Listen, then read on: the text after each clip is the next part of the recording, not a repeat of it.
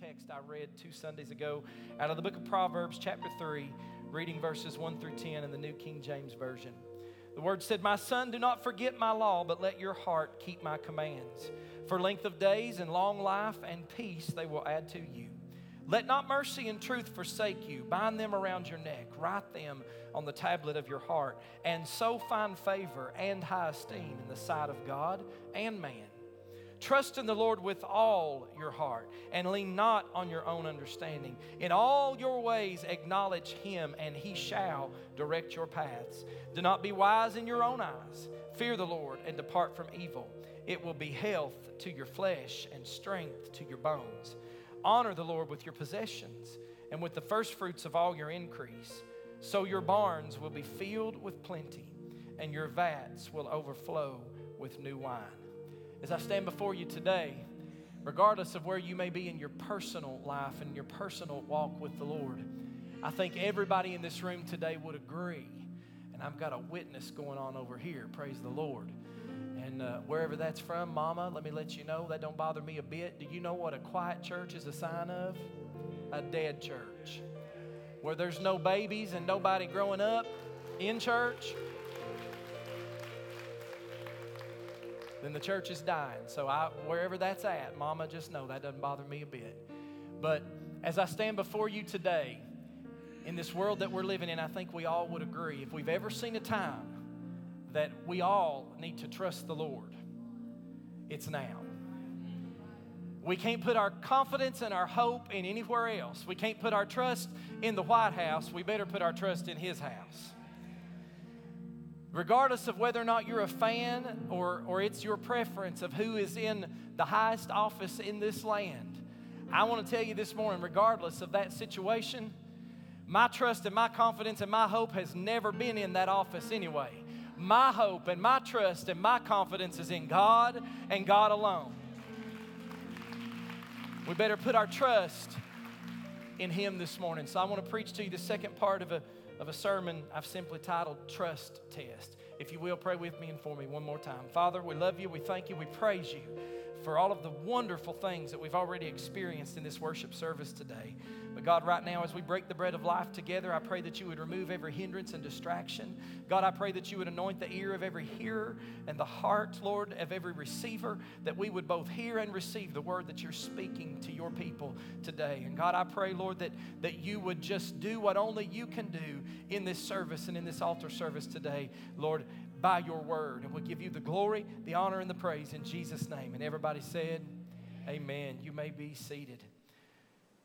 A.W. Tozer said this, and I had Trevor make me a slide to put it on the screen for you so that you could read it as I read it, so that you can let it sink in.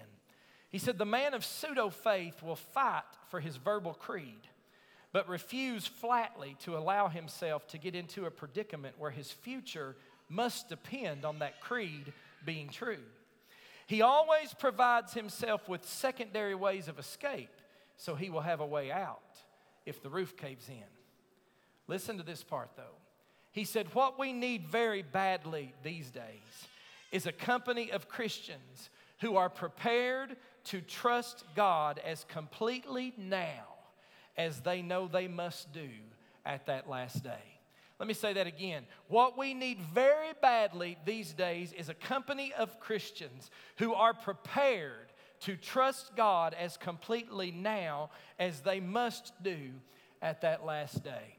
When I prepared this sermon, I prepared an acrostic seven years ago for the word trust, and I'm sharing some points off of that with you. And I'm not normally a point preacher, but if you're taking notes, here's what the, the trust acrostic stands for T, take an inventory. We talked about that two weeks ago. Take an inventory of where you stand in your personal walk with Jesus. Can do I trust the Lord and can the Lord trust me? Take an inventory of where you are. I want to say something else to us this morning on taking an inventory just as I review very quickly. I want to remind us this morning we don't need to be saying as a people of God, how much of God do I have? But the question that we need to be asking this morning is how much of me does God have? Because there is a big difference. Come on, somebody, this morning. There's a big difference in the question of how much of God do I have or how much of me does God have. Because unfortunately, we find ourselves living in a day where many churches across this nation uh, this morning are filled with people who are trying to see how much they can do and still get by instead of trying to see how much they can give up and how much of God they I mean, how much of themselves they can give to God. Are you with me this morning? See, we want to think that just because we worship, just because we pray, just because we lift our hands and we praise, that everything's always going to be hunky dory. But I want to tell you this morning that's not the way that it works. And there's there's conditions to promises that are in this book from God. I'm going to get ahead of myself a little bit, but that's okay. I won't have to say it when I get there. The, the promises of God eh, are conditional. The love God has for you is unconditional, but God's promises to you are conditional. I quoted one of those promises when we lifted the offering and the tithe this morning. Malachi chapter 3 Bring all the tithes into the storehouse, that there may be meat in my house, and prove me now herewith, saith the Lord of hosts, and see if uh, if is a conditional word. If I will not open you the windows of heaven and pour you out a blessing that you don't have enough room to receive. Somebody said, Pastor Sean, I don't know why I'm having it so hard. I don't know why I'm struggling so much financially. The promises in God's word are conditional. When you do your part, then God does His. But don't expect because you're coming to church, doing a little patty cake, raising your hands and worshiping, that God's going to give you all kinds of financial blessings when you're not fulfilling your part of the promise. There's another conditional promise in the Word of God. Second Chronicles chapter 7 and verse 14 says, If, say if, if is a conditional word. If my people, which are called by my name, shall humble themselves and pray and seek my face and turn from their wicked ways, then, say then, say then, if then, then will I hear from heaven. Then will I forgive their sin. Then will I heal their land. I don't understand why things are going on the way they are. Even the church is being persecuted. If my people, which call themselves by my name, shall help. See, a lot of people want to say, I go to church, I pray, I seek his face. We just don't want to turn from our wicked ways. We don't want to turn from our wicked ways because nobody can convince us they're wicked. Because we're living in a day and time where you can't get anybody convicted of sin because everything's okay. I can do anything I want to do and still go to church. Uh huh. I can par. Oh, it's to get quiet up in this Presbyterian church today. I can party it up on Saturday night down at the. Uh, I started to say brothel. Lord help me, Jesus. I can party it up on Saturday night down at the saloon. We got one of those in town now. I can party it up down there at the saloon on Saturday night, but then I can come into the house of God on Sunday morning. I can pat a cake and I can lift my hands, but I ain't turning from my wicked ways. See, there's a problem there, folks. You cannot do anything that you want to do and expect God to bless it. You cannot do things that are contradictory to the Word of God and expect God to pour His blessings on you. If you want the blessings of God, if my people, which are called, call themselves by my name, shall humble themselves and pray and seek my face and turn from their wicked ways. Fornication ain't okay. I'm going to tell you, if it's against the Word of God, it's part of the conditional promise. If it's against the Word of God, it's contradictory to the Word of God, then that's part of the wicked ways the Word of God is telling us to turn from. You want to see revival in the church? We ought to start marking up to the Word of God, and then we'll see revival. I said it two weeks ago, it didn't work for Achan, and it won't work for us. We can't hide sin in the tent. R, recognize God as your source. Recognize God as your source of everything. God is our only source. I've already said that this morning. He's our only source of hope.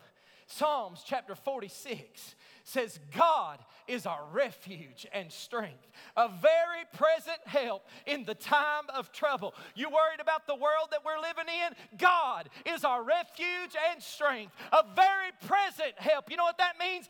A right now kind of help, right now in the time of trouble. Therefore, will not we fear, though the earth be removed, though the mountains be carried into the midst of the sea, though the earth shake with the swelling thereof, we're not going to fear. You know why?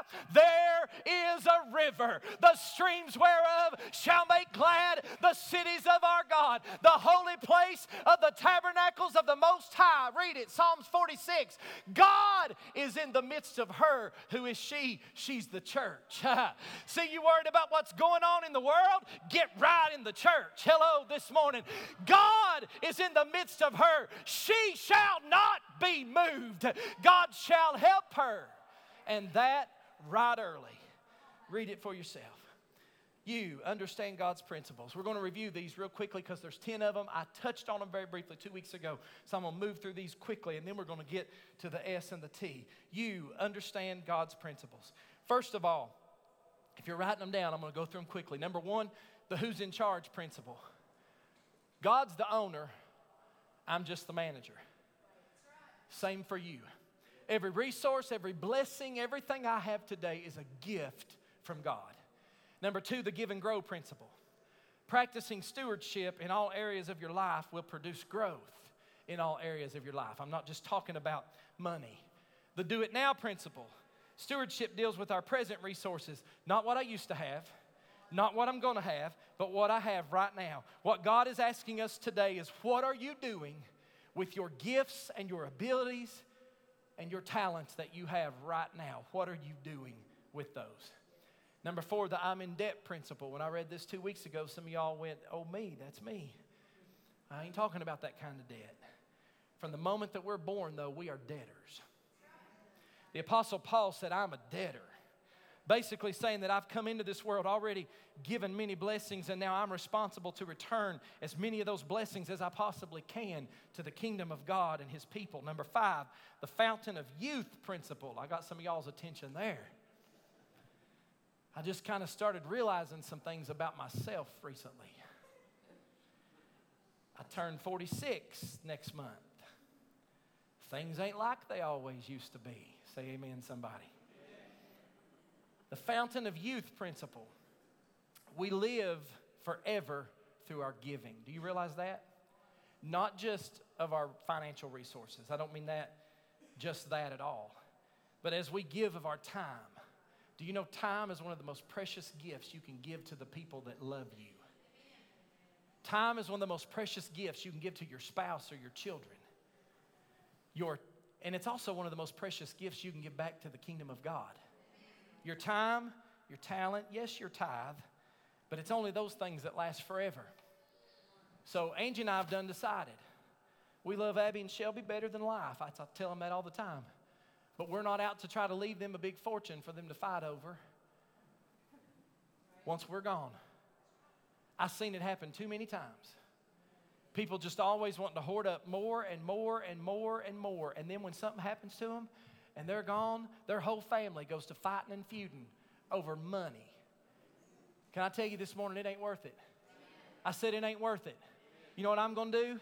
I'm not going to lay up all my money in the bank. I'm going to lay up my treasure in heaven, like this book says, where moth and rust does not corrupt and thieves can't even break in and steal it. I'm going to put it, see, they're worried about the financial system right now, right? Everybody's worried about that. You know, don't go pulling all your money out of the bank. There is FDIC insurance, and if you're credit union, there's NCUA, but don't worry about all that stuff. But let me tell you, everybody's worried about the financial system right now. You know what I have to say about that? Don't be trying to lay up stuff in the financial system anyway. Lay up enough to get by, but lay up your your treasures in heaven where moth and rust don't corrupt and thieves couldn't break in and steal if they wanted to. Number six, the who's number one principle. God deserves the first of everything. Everything. Say everything. There's a tendency instead of giving our best or our first that we often give him our leftovers. Matthew chapter 22, verses 36 through 38, Jesus was asked one time, Teacher, which is the great commandment in the law? And Jesus said to him, You shall love the Lord your God with all your heart, with all your soul, with all your mind. This is the first and the great commandment. In Proverbs 3 and verse 9, the writer said, Honor the Lord with your possessions and with the first fruits of all your increase. 1 Corinthians chapter 16 and verse 2 said, On the first day of the week, let each one of you lay aside something, storing up as he may prosper, that there be no collections when I come. Now that jumped off the page to me this past week. Do you know that there's about five Angela Disneys in the Tri County area? And four of them pay their bills. But obviously, there's one that don't. I don't know which one she is. It ain't mine. But I had a debt. Anybody ever had a phone call from a debt collector? Several years ago, I had a phone call from a debt collector on a bill that wasn't hers. And you know what I found out? See, I've always pretty much been the one that gave it out. I rarely had to collect it. I gave it out to people that paid it back. Praise the Lord. But anyway, I got a phone call from a debt collector. You know what I learned about debt collectors? They're not nice. They didn't call you to chat. They don't care how your kids and your wife and your family's doing. They want you to pay your bill. Even if it ain't your bill, they want you to pay the bill. And I read that and that jumped off the page to me. This is Paul talking, but he says, On the first day of the week, let each one of you lay aside something, storing up as he may prosper, that there be no collections when I come. I don't know about you, but when the Lord comes back, I don't want him, I don't want to think that he'd have to try to collect what I didn't pay. Not just my tithe, my time, my talent, and the things I could be giving the kingdom. God tells us we're to give those things to him first. I want to share something with you about John Maxwell. He wrote, writes about his 14 year old son. Maxwell is one of my favorite authors. Talks about his 14 year old son, Joel Porter, uh, when he got his first job. And I love this because uh, Abby and I kind of had the same kind of discussion when she got her first job several years ago. She's 21 now. She'll be 22 in December, but she uh, was 16 when she started working. When she first got that first paycheck, it took us a little while. It took us a little while, let me tell you took us a little while. She didn't understand that you needed to give back 10% of everything God blessed you with. Daddy, I just brought home $120. You mean to tell me God's concerned about $12? I got to give $12 to Him? Yes, honey, that's the way it works. It's not how much you make, it's that you give a percentage to Him. Guess what? Now she gets it. And I tell you, she really gets it because she's told me before I got paid, I paid my tithes, and this happened, that happened. You know what that is? That's God meeting the conditions of His promise promises in the Word. Here's what Maxwell said, though, about his 14 year old son getting his first job. He said he got his first official paycheck. Boy, was he thrilled. He came home, he showed me that paycheck, and he marched into his room where his mom was. And he looked at Margaret, which was Maxwell's wife, and he said, You know, I'm not sure I can afford to tithe. Now, I thought, how typical of us, isn't it? He's got more money in his hand than he's ever had in his entire life, and what happens? Greed sets in. All of a sudden, you know what? I could use this. I could take it over here. I could do that. And Maxwell said, and I thought of the mouth, that out of the mouth of a 14 year old boy, true to nature, comes this whole question of where do I put God? Is he first? Is he second? Is he fifth? Or is he 25th in my life? Maxwell says, Let me ask you a question. Where is God in your life right now? I didn't say this, but the Lord did. He said, Where your treasure is, there's where your heart is also. Where your treasure is, there's where your heart is also. Number seven, the cheerful attitude principle. Stewardship begins with loving, not giving. Paul said that God loves a cheerful giver. You know what I have found in this life? I have found that we can give without loving, but we cannot love without giving. Most of us in this room that have a child would, if, you, if we're worth our salt, you would say you would give your very life for your child. Is that not right? We can give without loving, but we cannot love without giving. Love has to be the foundation of everything we do. If it's not the foundation of my relationship with God, I'm always going to have a problem. Because you see, love will ask, How much can I give? Again, we're not just talking about money, but how much of me can I give? But legalism asks, How little can I give and still get by? And there's a major difference between the two. Number eight, the big shovel principle. You cannot outgive God. Say amen, somebody. Whether it's time, talent, or treasure, you cannot outgive God. Jesus said in Luke 6 and 38, Give and it will be given to you.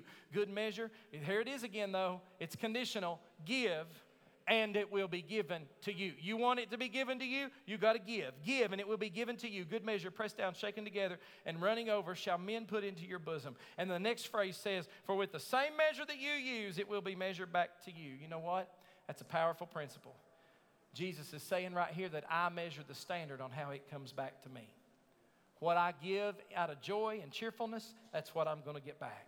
It's called the big shovel principle because God's saying, if you'll do your part, I'll do more than you do. A very generous giver was once asked, How is it that you give so much and yet God has blessed you financially in every area? And he replied, It's very simple. I shovel in and God shovels back. God's got a bigger shovel than I do. The, the river principle, number nine, our life is to be like a river, not a reservoir. In other words, I'm to be a conduit. I'm to take my life and not hold on to what God has given to me. My, all of those things that God's blessed me with time, talent, treasure. Hold, we're not to hold on to what God has given to us. Two Sundays ago in the 845 service, before I preached the first message, the Holy Spirit spoke during the worship and He said, Release your reservations. In other words, stop holding back from me. We're to be a conduit. We're not to hold on to what God's given us, but we're to pass it on to others. Uh, S.D. Gordon wrote a book titled Quiet Talks on Prayer, and he said something that I love in this book. He said, There is one inlet of power in our life, one, and that's the Holy Spirit, but there's five outlets of power in our life. We're to let, if we're going to be a river and not a reservoir, we're to let God's power flow through us in these five areas. And if you're writing them down, here they are. Number one, through our life, what we are, who we are. Integrity is what you do when nobody's watching. It's what you listen to when nobody's listening. Through our life, what and who we are. God's looking for some people to be the real deal. Can I get an amen this morning? Through our lips, what we say. Some of us fail in that area sometimes, say some things we shouldn't. Through our ministry, what we do, our ministry, we all have a ministry. Through what we do, through our money, yes, what we give, through our prayer. Why do you think I prayed the way I prayed this morning? What we claim in Jesus' name there's power in the name of Jesus through our prayer. And we make, we make a living in this life by what we get, but we make a life by what we give. Number 10, the who has whom principle. Here's the bottom line unless God is in control of my life, I'm out of control. Unless God is in control of my life, I'm out of control. Now, I want to talk about the S and the T, and we'll wrap this up. S, surrender everything. Say everything. Surrender everything to God. Oh, if I had more, Pastor, I would give more. How often we've all said that, but Luke has something to say about that statement in Luke chapter 16 and verse 10. He who is faithful in what is least is faithful also in much. And he who is unjust in what is least is unjust also in much. What did Luke mean? He means if you're not giving sacrificially with what you have now, you're not going to give sacrificially just because you have more. There's a spiritual principle at work here in our lives, and that principle has shown time and time again. It's not how much we have of the world that dictates our generosity towards God, but how much God has of us. There's a big difference. That's powerful. But here's the problem in, the, in a nutshell. The question for Christians is very simple Am I going to live like the world, basically trust in myself, become independent, and do my own thing? Or am I going to live under these Christian principles so that God has more of me? And I'm go- am I going to be truly trusting, truly obedient, truly dependent upon God? Is God going to be my source? Or am I going to do it the old American way and pull myself up by the bootstraps and pave my own way? See, that's the issue this morning, folks. It's not your talent, it's not your time, it's not your abilities, and it's certainly not just about your money. The issue is very simple, though. Who do I put my trust in? Who do I put my trust in? That's it. Jeremiah describes both. I want you to, to see this this morning. He describes both an independent person and a person of trust or dependence on God. And here's what he has to say about the independent person in Jeremiah chapter 17, verse 5. He said, Cursed is the one who trusts in man, who depends on flesh for his strength, and whose heart turns away from the Lord. He will be like, I want you to notice what he says, what we'll be like if we're independent we do our own thing. He'll be like a bush in the wastelands. He will not see prosperity when it comes, and he will dwell in the parched places of the desert, in a salt land where no one lives. God says, if you're going to rely upon yourself, you're going to be like a bush. You're going to be pushed in the wind, having no roots, no fruit, nothing. But he goes on and he says what a person who trusts in God and is dependent upon God will be like. In verses 7 and 8, he says, Blessed is the man or the woman who trusts in the Lord, whose confidence is in him.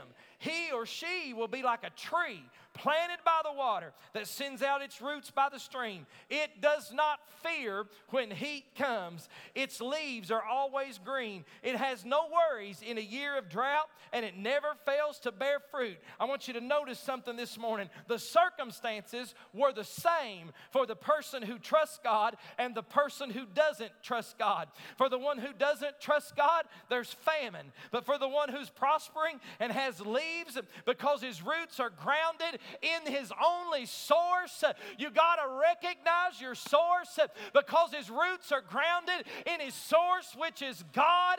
The situation, the circumstances are the same, but the outcome and the result are totally different. T, we got to test God's promises. That may be something that when you think about, you're not sure how you feel about that. I want to talk about testing God's promises this morning.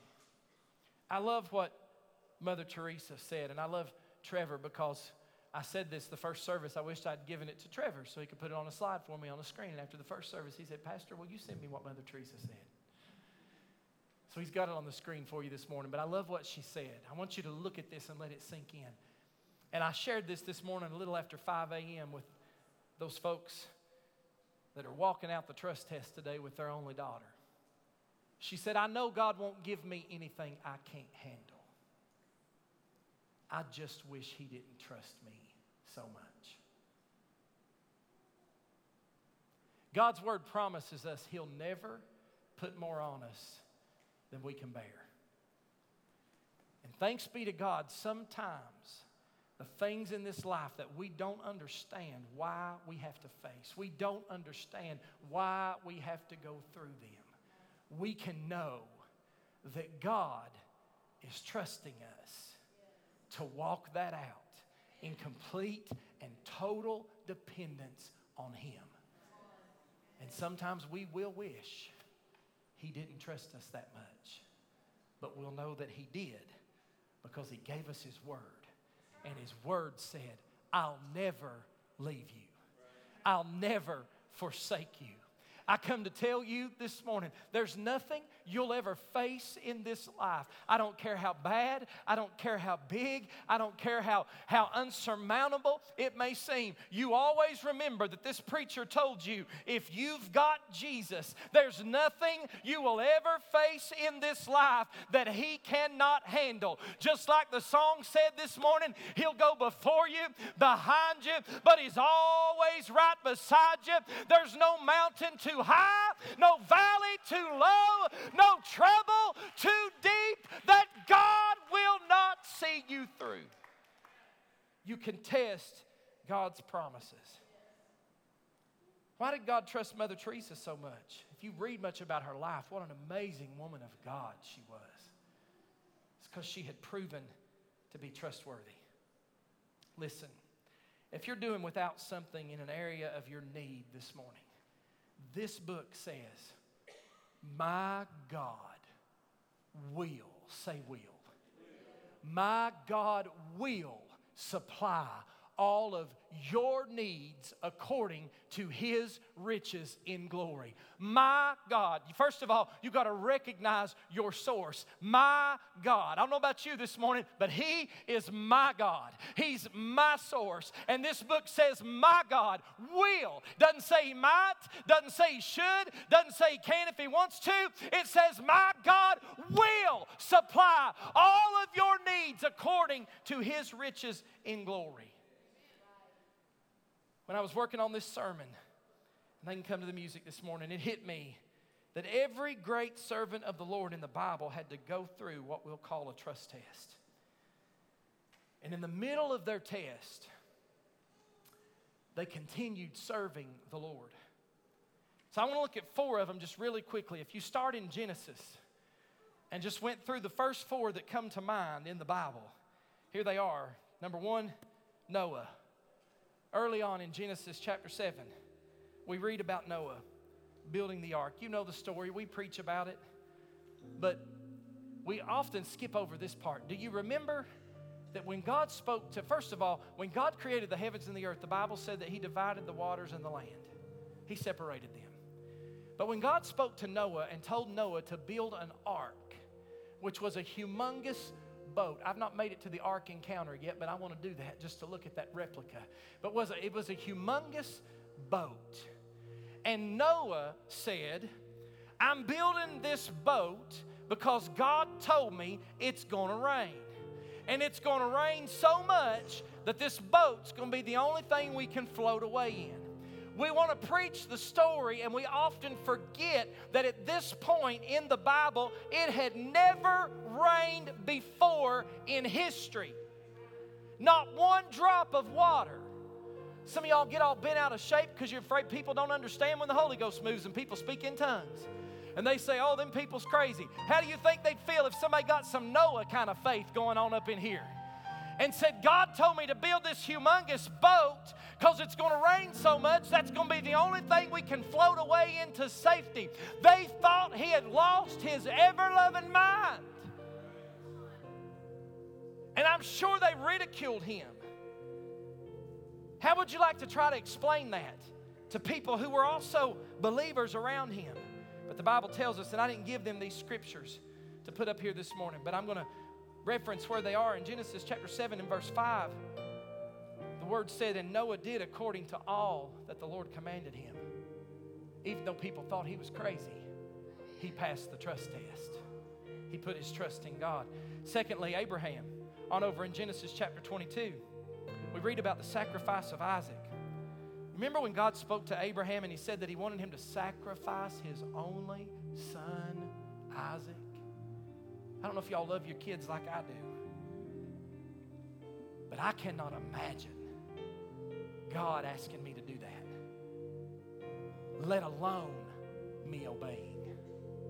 I can't imagine it. And as Isaac and Abraham were going up Mount Moriah, little Isaac looked up at Abraham and said, Daddy, where's the sacrifice? Can you imagine? With your little boy going up beside you, Daddy, where's the sacrifice? And Abraham said, God will provide a sacrifice. You talk about trust. You talk about faith. And then as, Isaac was laid out on that altar, and Abraham begins to, to raise his arm back with his heart, I'm sure, pounding out of his chest, everything inside of him grieving. Then God speaks and says to Abraham, Don't you stretch your hand out to this lad. Don't you touch Isaac. Don't you do anything to him. The next phrase God says, For I know now that you fear God, and since you did not withhold your only son from me. See, Abraham was determined to serve the Lord, even if it cost him everything. My God, I wish we had some people in the church today that were determined to serve God, even if it cost us everything. Two more very quickly, and I'll close. Number three, Joshua. If you get into Joshua chapter 5, you know the story of Moses crossing the Red Sea. If you don't know the story, you've probably watched the Ten Commandments, the movie with Charlton Heston. And you know that how he stretches out the rod over those waters and the water parts. That's all these people knew. Can you imagine the folks that were hollering at, hollering at Joshua as he was going up the Jordan? Huh, I'm going to preach this for just a moment. See, I didn't plan this in my notes, but the Holy Ghost got in the midst at 8:45, and I preached something I hadn't even thought about preaching, and it's good, so I'm going to preach it again. I can just imagine some of those people, Christina, hollering at Joshua and saying, Wait a minute, Joshua, where's your rod? You got to do it like Moses did it. You stretch out your rod, God will part the waters. We'll walk through. Everything will be okay. Joshua, you're not doing it like Moses did it. You need to do it like Moses did it. I want to tell you something this morning. We've got a Joshua generation rising up in this place, and we need to stop limiting them to what God did for the Moses generation. Maybe, just maybe, God wants to do something new in the Joshua generation. Why do you say that, Pastor? Here's why I say that. Because Joshua didn't stretch out no rod. Joshua didn't do it the way Moses did it. You know what Joshua did? As a matter of fact, Joshua's way came with a few less instructions and a whole lot more faith. Joshua had to do it the way he was told, and that was you got to take a step of faith. If you don't know the story, here's what it said when you get to the waters. Now you got to remember those waters were raging. They, it wasn't something you just wanted to hop in and swim, Brother Johnny. You didn't want to take a dip and get cooled off. If you got baptized this morning, you're saying cooled off. My goodness, that was a hot tub. It was. Praise the Lord. I can tell you that.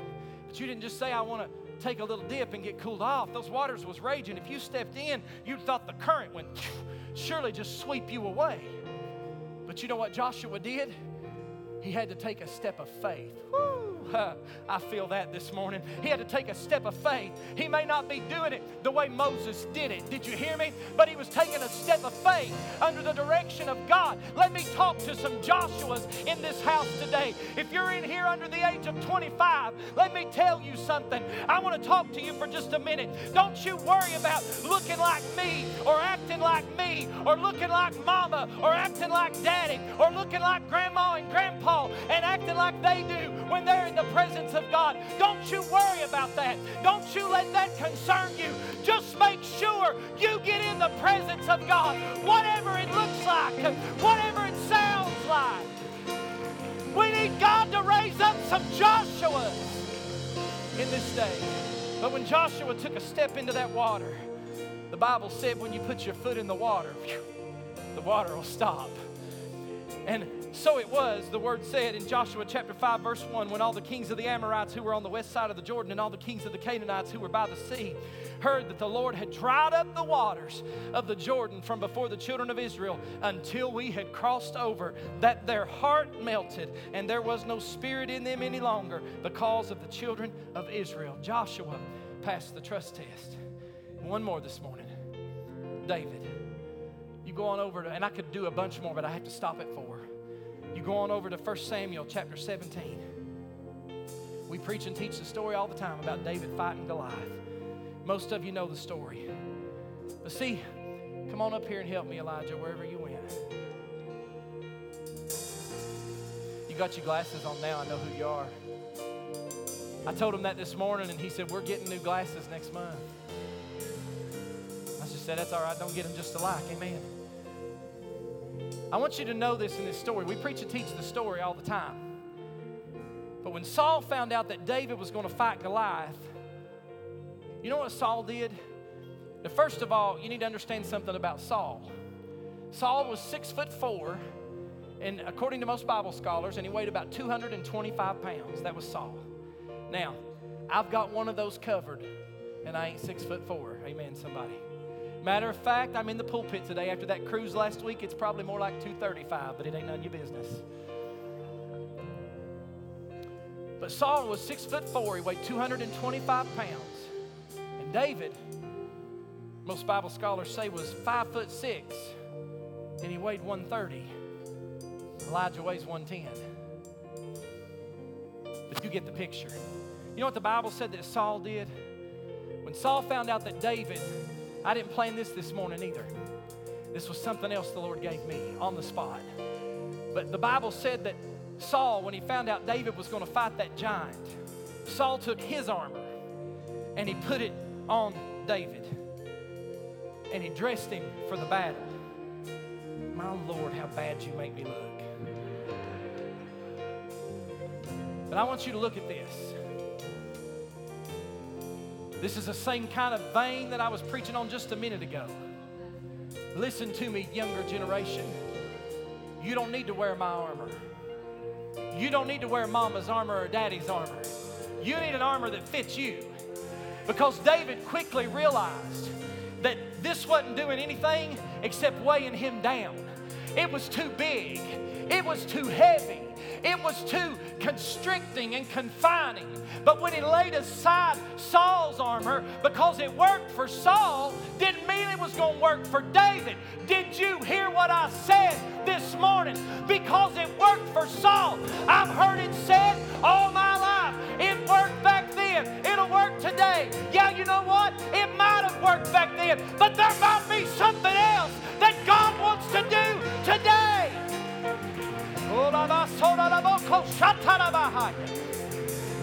God doesn't expect this generation to wear your armor, to do it with your rod. God wants this generation. I saw it on them a few weeks ago when they come back from Winterfest. God wants to use this generation in a new way. And can I tell you, if the church ever needs anything new, it's today. I said, if the church ever needed anything new, it's today. I'm so sick of programs. I'm so fed up with formalities. And I'm so fed up with legalism and all of these other things that we've tried to make it out to be. What I want to see is a move of God that'll shake this town, shake this city, shake this state for the glory of God. And David discovered when he threw off that armor that didn't belong to him, he was a lot freer. He wasn't so heavy. He could be free for God to use him the way God wanted to use him. And guess what? This is what's so good. Now I'm getting something at 11. I didn't even get it at 8:45. I'm just going to start preaching on the fly from now on. I'm getting it better that way. But you know what? Here's what's so good about this. Saul had to have his armor. That's all he knew, and that's what he was used to. You know what little David had? Just little David.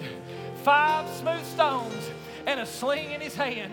When faith and trust in God, that when I pull this back and let it go, it's not going to be my ability, but it's going to be God's ability. Bam! That does the work and gets the job done. Somebody ought to praise God this morning. I said somebody ought to praise God this morning. We need a move of God like we've never had before. Oh.